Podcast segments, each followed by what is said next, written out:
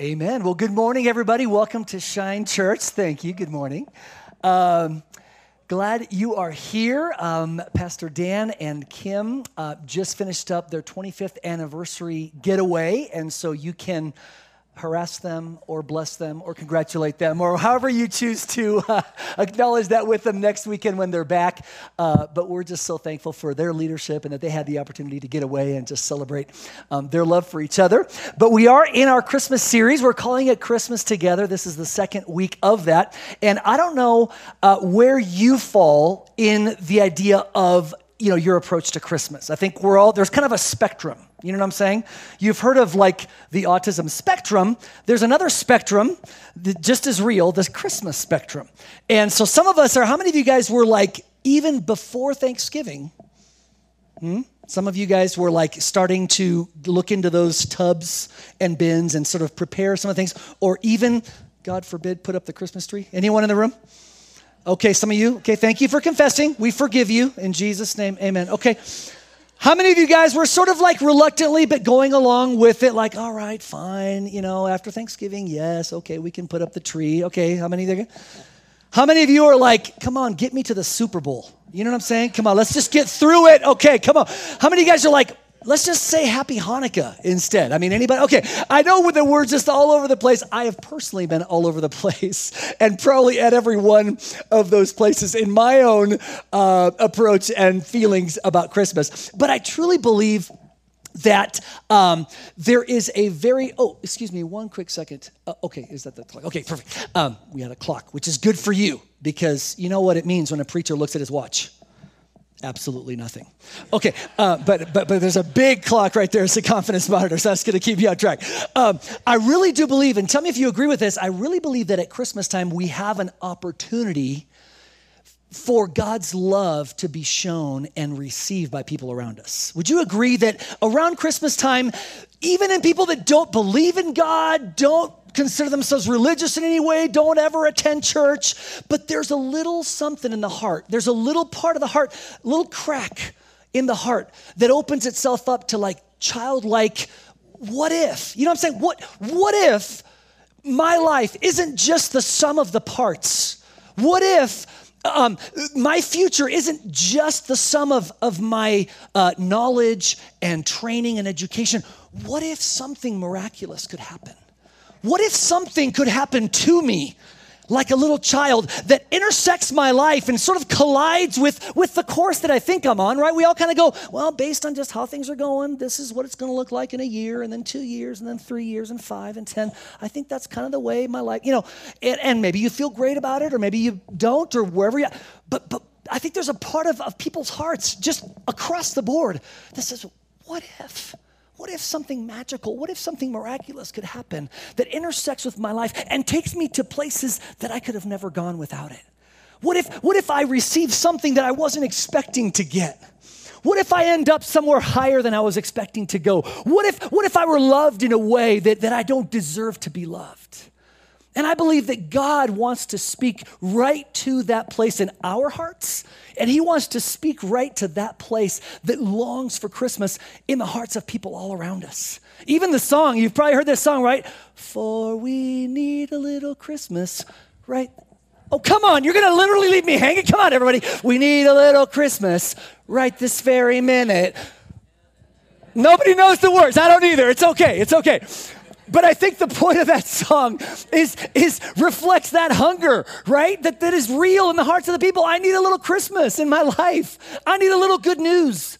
I need a little something miraculous to happen to me to restore just my hope and my faith. And I believe that God wants us as his sons and daughters to truly be people that take Christmas with us everywhere we go this year. I really believe there's an openness in hearts all around us, and God wants to touch us and show Himself to us in a way that allows us to bring Christmas with us. Wouldn't that be cool? Think about that. If we could really bring Christmas, think about those upcoming office parties coming up, those family gatherings, those long shopping trips, and the driving around in the mall parking lot for hours on end. All of those things. What if we could bring Christmas with us everywhere we go? I believe God wants to speak to that today. And so, the first uh, thing I believe that God wants us to know about being people that bring Christmas with us is that we have got to know Christmas. We've got to know Christmas, K N O W. We've got to know it. And what do I mean by that? Well, let me take you to a scripture that uh, it's Philemon 1, verse 6. Philemon 1, verse 6, and Paul is speaking to his friend uh, Philemon, who had a servant who had run away and ended up in the same jail cell as Paul. And so they were like cell buddies, cell buddies, you know, cell, I don't know what, cellmates, cellmates. There we go. Thank you. Is that from personal experience or no? No, just you know it theoretically. Okay. Um, uh, Kathy has a, you know, a past, people. No, I'm just messing, totally messing with you again.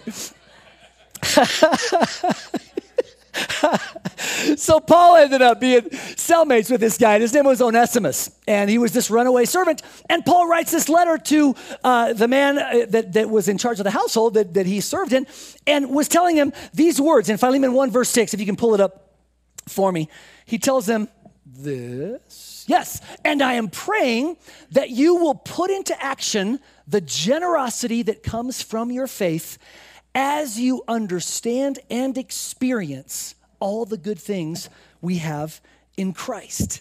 Um, he's saying there is something that happens as we really get the good things we have in Christ, as we really get the good things we've been given, that causes generosity. And other verses actually turn it upside down and go, it's, um, it's as you really get it that generosity happens. I mean, it really is a cycle. As I come to know the good gifts I've been given, it gets easier to give them.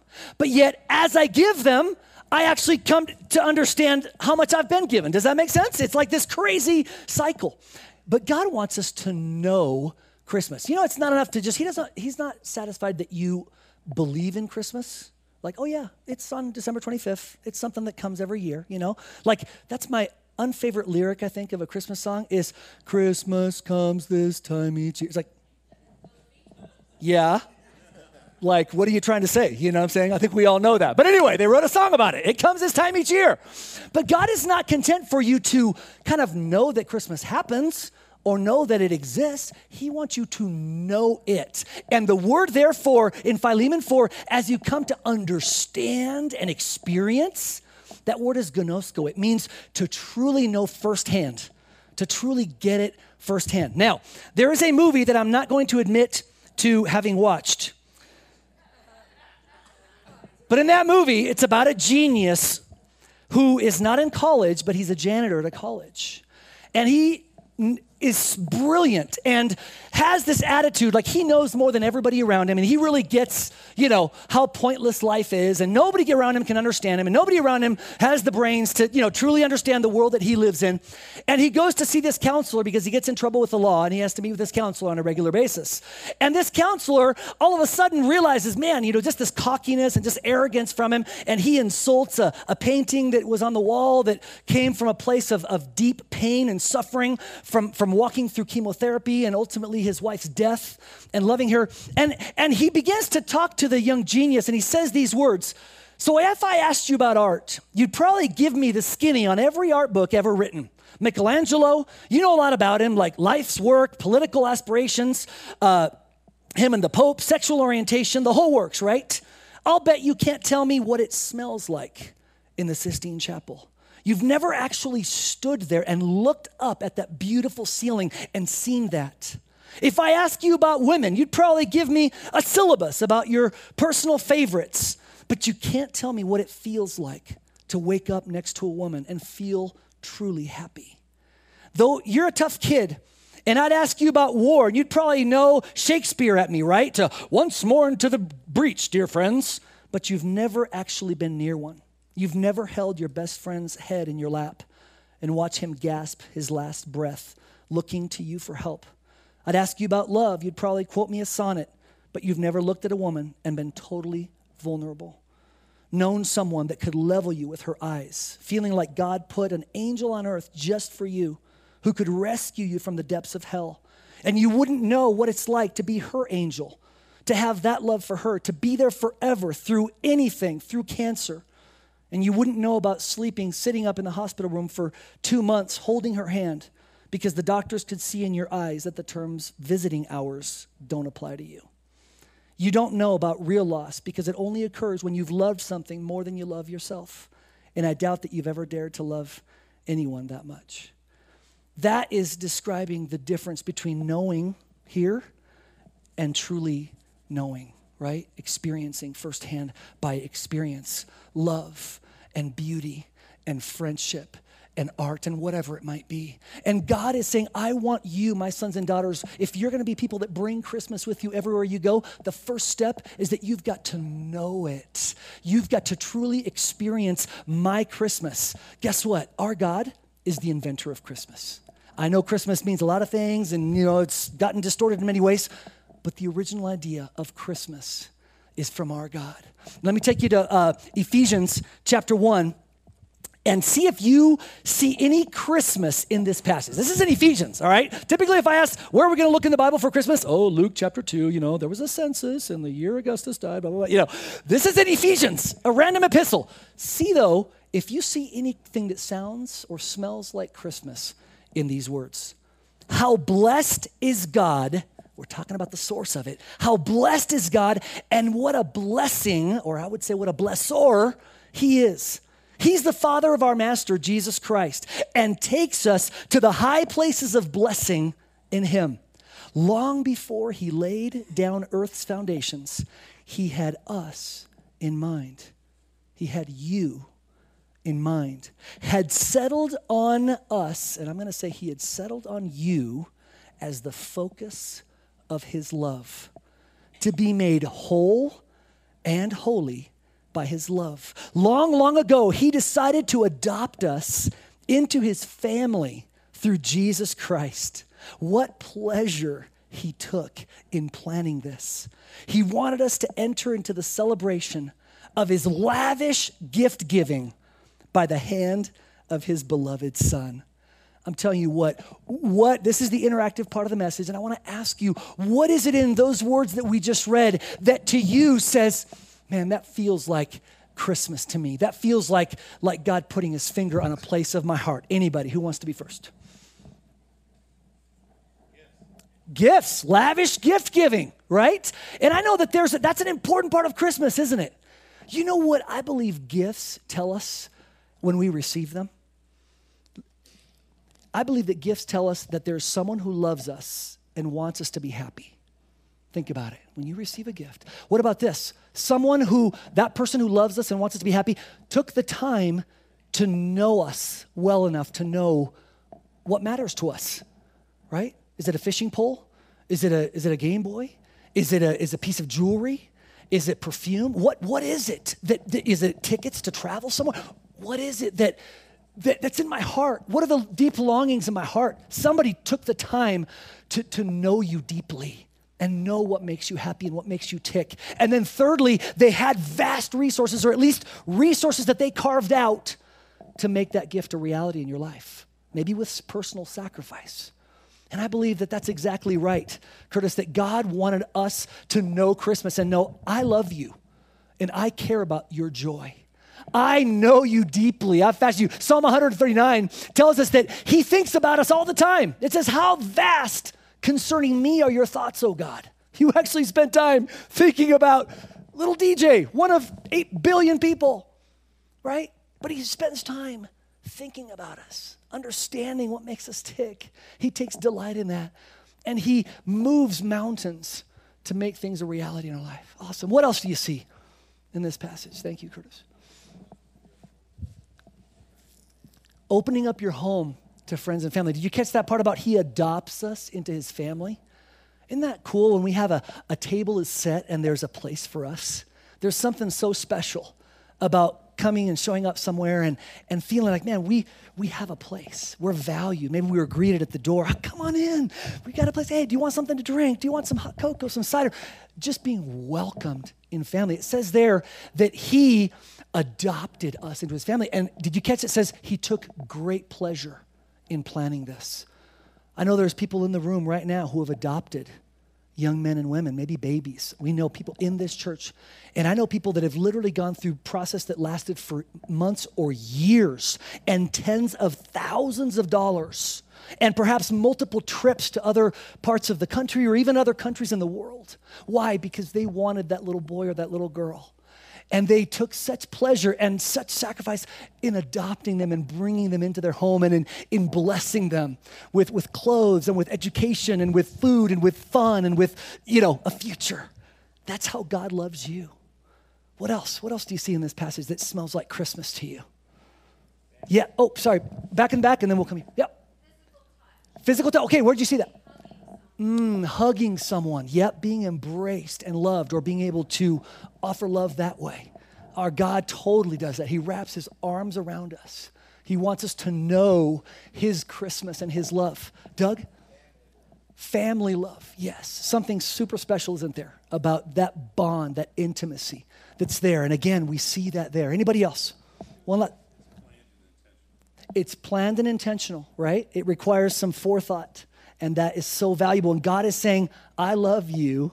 I want you to, I want to bless you and take you to high places of blessing. I've thought about this and I know how to do this and I'm going to do this. And God is saying, I love you, my child, and I'm a blessor, right? It says he, how blessed is God and what a blessing. And I would say what a blessor, giver of blessing he is. God, I'm telling you what, here's the thing, guys. There's a lot of talk uh, around Christmas time, or maybe you've even thought that God thought of it this way You're so blessed. Why don't you stop being so selfish? Stop accepting blessings. Stop buying presents for your kids or your spouse and just start giving all the money overseas someplace and somewhere else. I'm here to tell you, I don't believe that's the heart of God.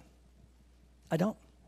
I think God says, you know what? The very first step of me making you who I want you to be and a person that brings Christmas with you everywhere is that you actually receive Christmas from me. That you actually know and experience Christmas. That you actually are willing to go, okay, God, bless my socks off. and brace yourself and buckle up because God is a blesser. God cares about you. In a sense, the very first step is all about you.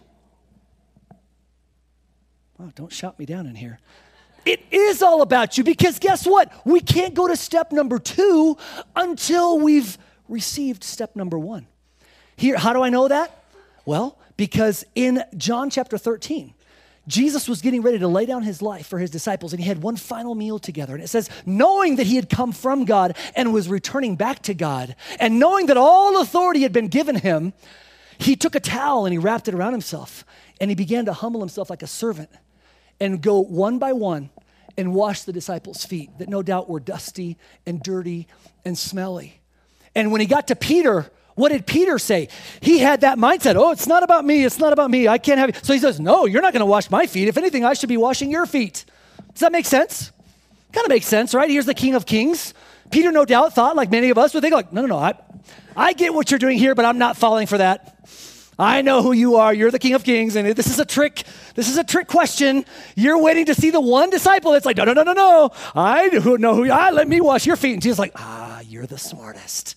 Peter, you really get it of all these idiots that I'm surrounded with. You get what you pay for, you know. What do you expect? Hire a bunch of fishermen, a couple occasional tax collector. But that wasn't. What did Jesus tell him? Jesus t- said some really surprising words. Jesus goes, Peter, unless you let me do this, you have no part with me. What? After three, after me walking away from my family business, after me walking away from my career and every, you know, expectation that I had for myself, after me doing everything you've asked me to do for three years, after me sitting at your feet and learning everything and writing down some notes so I can help Mark write his gospel later on and stuff like that, you know, Really, all that means nothing? And now you're going to tell me, oh, this one thing, if I don't let you wash my feet, I have no part with you. I can imagine he'd be like, what in the world? But here's why it was so important because Jesus was addressing this. He's going, Peter, if you don't know Christmas, if you're not willing to receive my love and my blessing for you, if you're not willing to let me love you, what do you think you have to give to anybody else? What do you think you have? You're empty without my love. So God is saying, I want you this Christmas to know Christmas, to know my love for you, to receive my blessing, every one of those things. Maybe go back and read that Ephesians passage again and just let it soak in and, and wash over your heart. Go, what, God? You want to bless me with every spiritual blessing? What? You've adopted me in your family? You love me? You want to lavish gifts upon me? And just let that wash over you. But here's what happens as we do that then Jesus invites us to say, all right, it's not about get over yourself, get off your sorry behind, start doing something productive. It's saying, uh, Acts 20, verse 35, is a passage we've all heard. It's more blessed to give than to receive, right? Another way, uh, another um, uh, way of, of writing that is you're far happier giving than getting. My paraphrase is this Jesus is saying, now keep on receiving. Don't ever, listen, I'm never going to be like, oh God, you've blessed me too much. Don't bless me anymore. Give it to somebody else. I'll be like, whoo, bring it on. Whoo. Under the, you know, waterfall of God's blessing. I don't ever want to step out of that waterfall. Do you? I don't think God wants me to. God's like, I will never get tired of pouring blessing on you. I never, I, I'm never going to say, you know what, you're not worthy of any more blessing. I don't, I've given you way too much proportionally to everybody else. This is not math class. He's going, You're my son, you're my daughter. I love pouring my love and my blessing in your life. But then he comes alongside, he says, He invites us, You think receiving is fun? Do you think knowing Christmas is fun? Why don't you join me in showing Christmas? Because it's even more fun. Why don't you jump in my sleigh and help me give out a few presents and go down a few chimneys? Can pastors mention Santa Claus? Because, you know, Santa, if you mix the words around, no, never mind. Uh, we,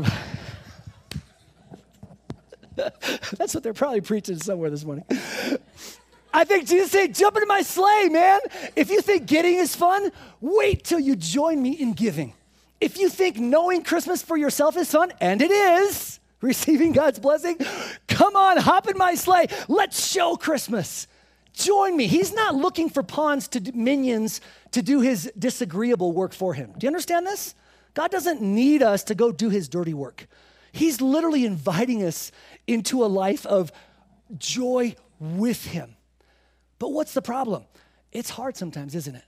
Sometimes there's pain in that, isn't there? Sometimes getting together with those family members, it brings up stuff from the past. Maybe it brings up insecurities. Maybe it brings up we've been judged.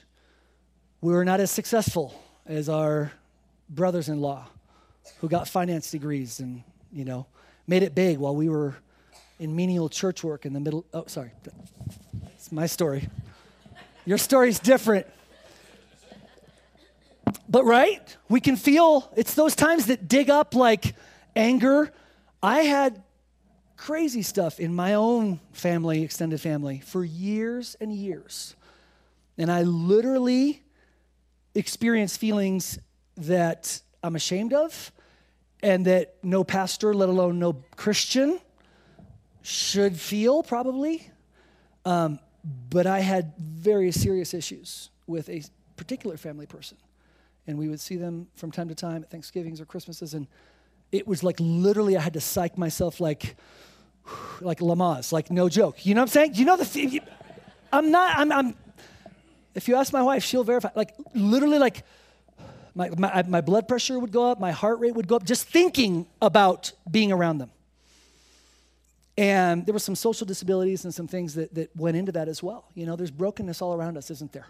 I, I'm realizing more and more. I don't know about you. Do you realize more and more? I used to think that there's like this huge circle of sort of normal people that was like 98%. And then on the very outside fringe, there was like 2% of people that had issues. Have you noticed that that's not real at all? There's like 1% of people that don't have issues, and 99% of us that are like, oh, yeah, we got issues. You know what I'm saying? We got that relative, or maybe we are that relative, right? if, if you don't have a relative, guess what? You probably are the one that they're all, DJ's coming to the party. He's going to start sharing with us theology, and, you know, they're psyching themselves up for me. There's pain involved, isn't there? There's pain in showing Christmas. I'm, when I say it's fun, I truly do believe that's the right word, that Jesus is saying it's fun to join me. But I don't want you to think that I'm, that I'm an idiot or that God doesn't understand that there's pain in that.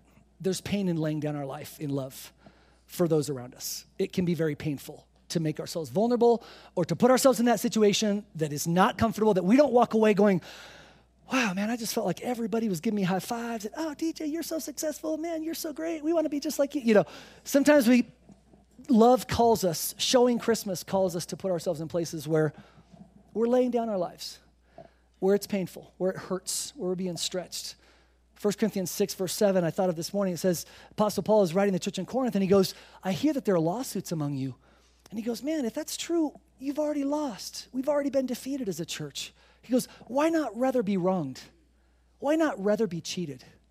I mean, there's something there. You know what I'm saying? To just that idea that when we've received Jesus' love and when we've known Christmas, when we choose to show Christmas, there's an aspect that we choose to say, Jesus, okay, I'm hopping in that sleigh, knowing there's going to be some pain in that, but knowing that ultimately the joy when I show Christmas to others who need it even more than I do is going to be real. That joy is going to be lasting and it's going to be an eternal joy. Do you hear what I'm saying? Here's the thing there's uh, one of our pillar verses here at Shine uh, is 1 Peter 2, verse 9. And I think that it holds a secret to our role in showing Christmas. And it says this For you are a chosen people, you are royal priests. By the way, I hope you understand these are good things. You know what I'm saying? You're chosen. You're chosen. You're not the one left, the last one on the basketball court. You know I mean? Like, who wants little Johnny? Well, I guess we'll take him, you know. You're chosen. You're wanted. You are royal priests, a holy nation, God's very own possession. God loves you, He considers you His own. As a result, you can show others the goodness of God, for He called you out of darkness into His wonderful light. There's a word there, as a result, you can show others. As a result, by the way, because of what came earlier, right? Do you see, do you see that same principle? If we don't let Jesus wash our feet, and don't let Him show us Christmas and minister to our hearts, we got nothing. But as a result of receiving His love, of being chosen by Him, of being made a royal priesthood and a holy nation, now I can show others the goodness of God. We were singing about it. You're a good, good father.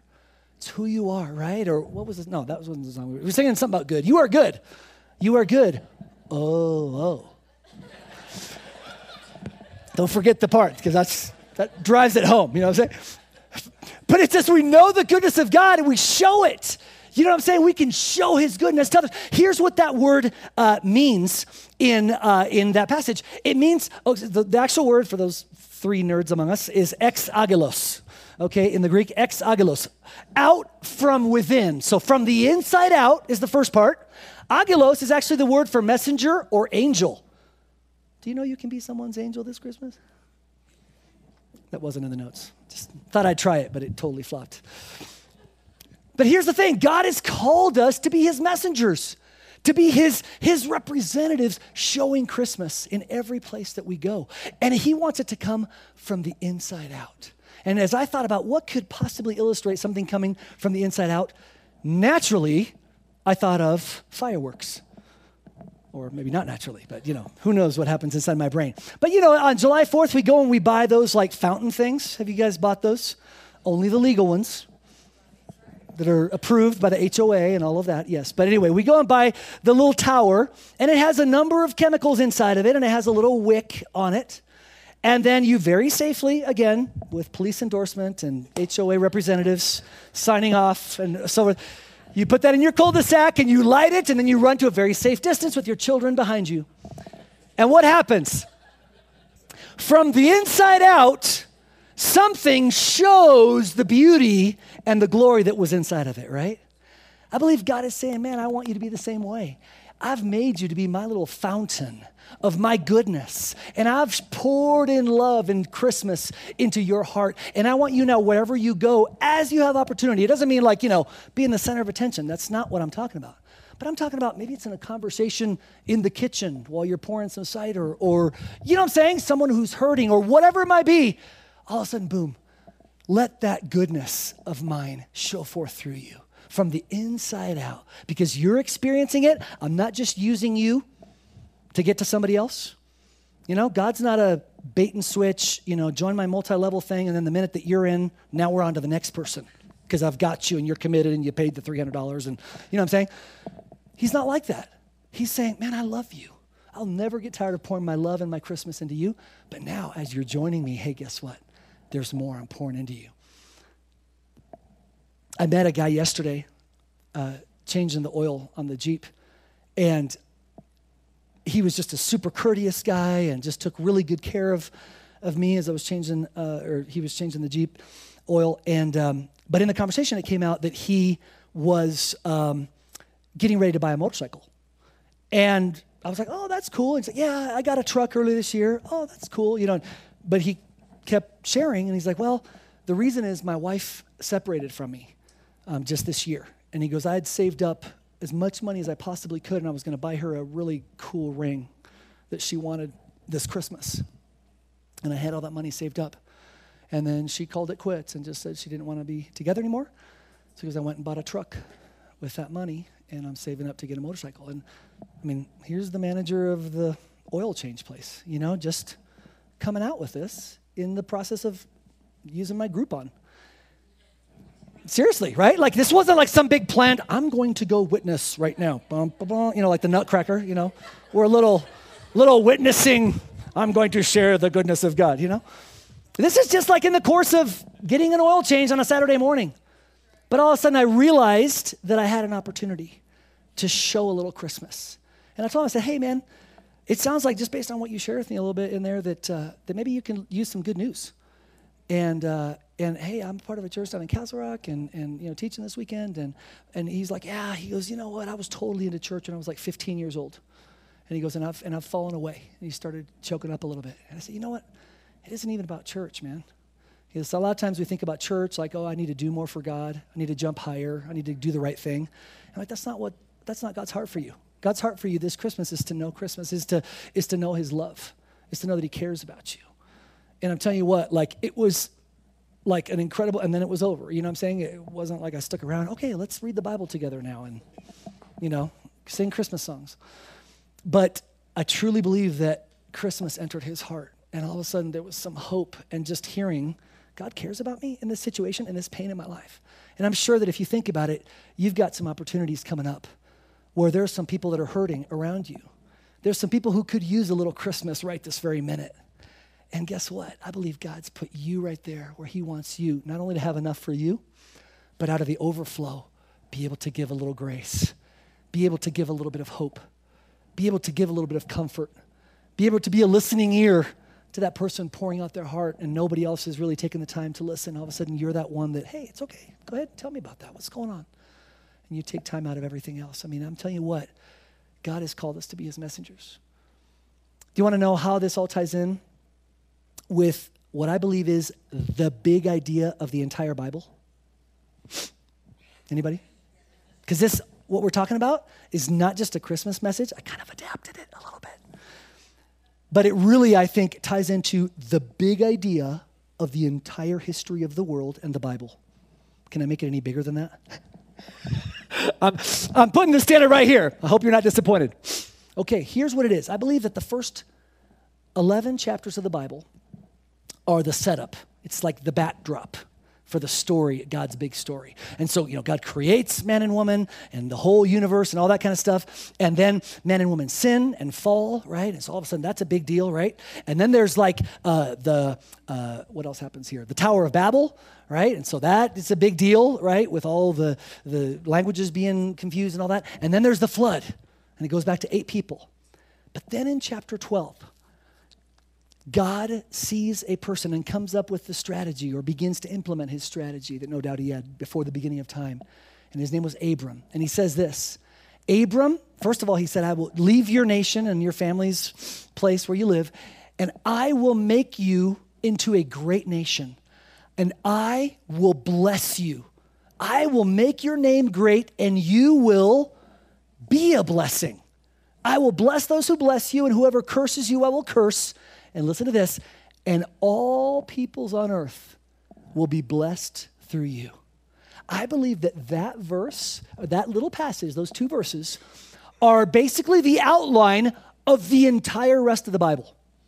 I think the entire rest of the Bible is the story of God choosing someone, blessing them, and then calling them and inviting them to be a blessing so that others may know his goodness and so they give glory and honor to God right? And we see that originally it was Abram who became Abraham, became the father of the Jewish people. And so, really, we have a bunch of the Bible that's kind of about how God wanted to, to use the, the uh, Israel as his chosen people to show goodness. It wasn't about, like, oh, look at us, we're so blessed. And, whoa, I'm sorry.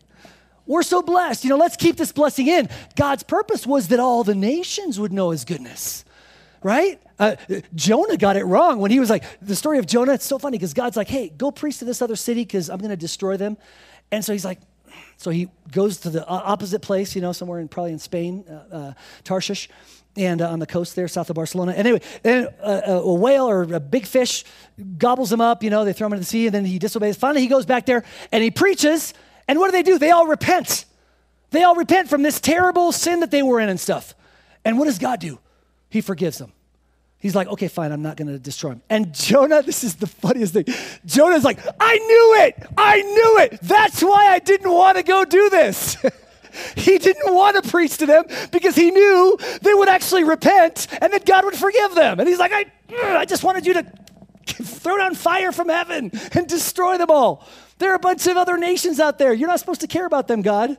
And God's like, ah, you don't get my heart.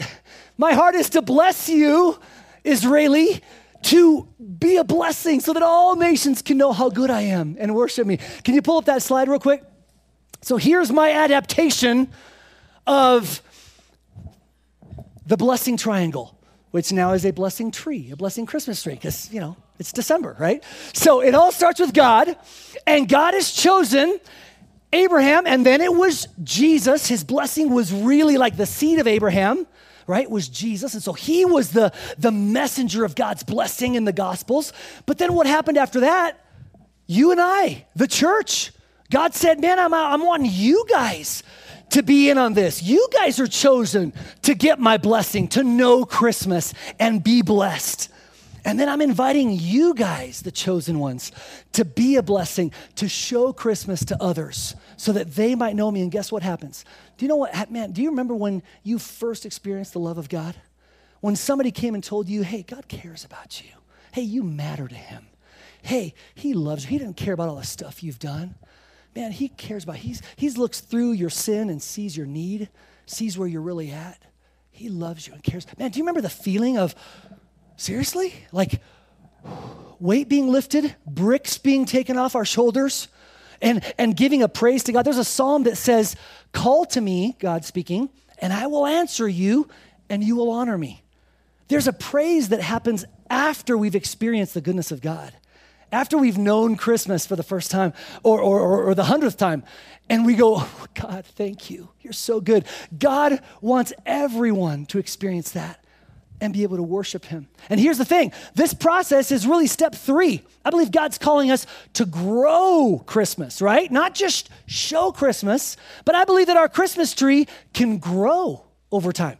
See, all of us are kind of like um, pickup trucks. I just thought I'd throw in something to appeal to the men and the occasional woman, because there are, some, there you go. See, you like pickup trucks. It's for men and women. This is an equal opportunity illustration. Absolutely, it is. But pickup trucks, if you go buy a pickup truck, there's different uh, capacities, different tonnages, right? I think. So there's like a half ton, a three quarter ton, one ton. I don't know. I don't really know if there's any more. I'm hoping somebody out there knows. Maybe there's some bigger ones too. My yellow F 150 I had years ago was kind of a mall princess, I'll admit it. It didn't see a whole lot of action. It was the king cab, so it really only had like a you know five and a half foot bed. You know, it's kind of like okay, let's put like the grill in there. It was fun. I miss it truly, but it was like a small capacity. But here's the thing: all of us have a certain capacity to show Christmas, to show God's love and blessing to others. Right? Would you agree?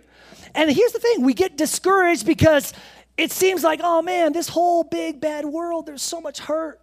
There's so much pain. What can I possibly do? And it's like, oh, never mind, right? Like, whatever. What, what difference can what I could possibly bring make? And God is saying, I don't want you to be discouraged. I want you to start right where you are. If you're a little half ton, you know, Ford Ranger, a little Datsun, remember those? be a Datsun. It's okay. Start where you are. But start knowing my Christmas, knowing my blessing, knowing my love, receiving it. Start showing it. Other people are going to start giving me glory. That might start with one person. My Christmas tree might be little. That's okay. Start where I am. Because the biblical principle is if we're faithful with a little, He'll entrust us with more. If we say, okay, God, I'm willing to be stretched in my love, maybe include one more person this Christmas, okay, fine. You know? And God's like, okay, I'm with you. And all of a sudden, guess what? We see the glory that comes to God through that person receiving love and us showing Christmas. And all of a sudden, it's like, that was kind of cool, God. And all of a sudden, maybe next year or a couple years later, you know, we're ready to stretch again. God wants to stretch us as we grow Christmas inside of us. Here's a passage for you Acts 1, verse 8. It says, But you'll receive power when the Holy Spirit comes on you. This is Jesus speaking to the disciples. If you can pop it on the screen. Uh, and you'll be my witnesses in Jerusalem, which was the city they lived in, with the people that they knew, with the people who were like them, who were normal, right? And then he says, and you'll be my witnesses in all Judea and Samaria. That was a bigger concentric circle, like let's say the state of Colorado, but also it included a bunch of different ethnic peoples in Samaria who had been kind of intermarried and crisscrossed, and all the, you know, the Jewish people at the time were like, Ugh they're very different from us, and they've come from different places and have different customs and look different and talk different and act different. But God was saying, Can you let me stretch you in showing Christmas, in being my witnesses of my love? Not just what you're comfortable with initially. It's okay, start there. Start right here with your family. Start right here with the people right here in front of your face. But then as you let me stretch you and grow you, I'm going to let you care about more people than that and different kinds of people than that. And then he says, and after Judea and Samaria, what does he say? The uttermost ends of the earth, all the ends of the earth. See, God wants to grow love in our hearts. And I'm telling you what, he'll put little prompts in our path, right? Every look for him this year. There'll be little prompts. Um, opportunity knocks, right? Have you heard that? Have you heard? Uh, now I, I learned how to say his name last night and I forgot already. Louis Pasteur. Is that the right way to?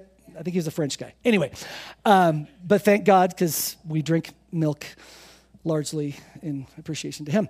Um, but he said this chance favors the prepared mind, or uh, fortune favors the prepared mind. What I think that means is if we're actively looking to be stretched, if we're actively kind of like, okay, God, you know what? I want to show Christmas. And maybe I'm even willing this Christmas to be stretched a little bit more than usual and maybe be a little bit uncomfortable. But, you know, if I'm a half ton, then, I mean, don't go full ton on me. You know what I'm saying? Just like maybe 0.575. You know what I'm saying? Like, like just a percentage more. You know what I'm saying? An extra two by four. Ugh. Okay, how are the shocks doing? All right. You know, it can be a little bit at a time, but if we're willing to let Him stretch us and if we're actively, if our mind is prepared to say, Lord, who are you putting in my path this year? Right within my family, right within my circle of influence that needs your love. Or maybe you're ready to say, Lord, how can I make a difference to people who are different than me? Is there anything I can do with the person who lives down the street and who maybe doesn't even know what the tradition of Christmas is all about? Can I be used to show Christmas? Or maybe you're ready to say, Lord, what about the ends of the earth? What about people that don't even know of your goodness and your love? What about them? Do we spend time thinking about people that don't even have access to a Christian radio station or to any news of that Jesus was born as a baby because God loves them so much that he wanted to make a way to have a relationship. Man, there's more than 8,000 people groups on the face of the earth right now that don't even have that. I mean, they literally can drive to the grocery store, drive to the library, drive to school, drive home, drive to the mall, and never hear or see anything about Jesus not even having access to the gospel. Here's what happens as we cooperate with God and let Him grow Christmas in our capacity is Revelation, and I'll end with this. Revelation chapter 7, verses 9 through 12.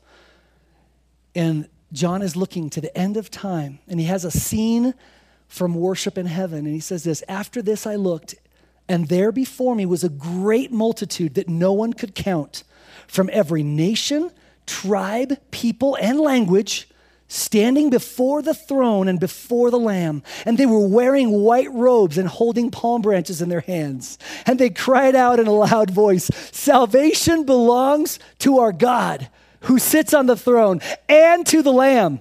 And all the angels were standing around the throne and around the elders and the four living creatures. They fell down on their faces before the throne and worshiped God, saying, Amen. Praise and glory and wisdom and thanks and honor and power and strength be to our God forever and ever. Amen.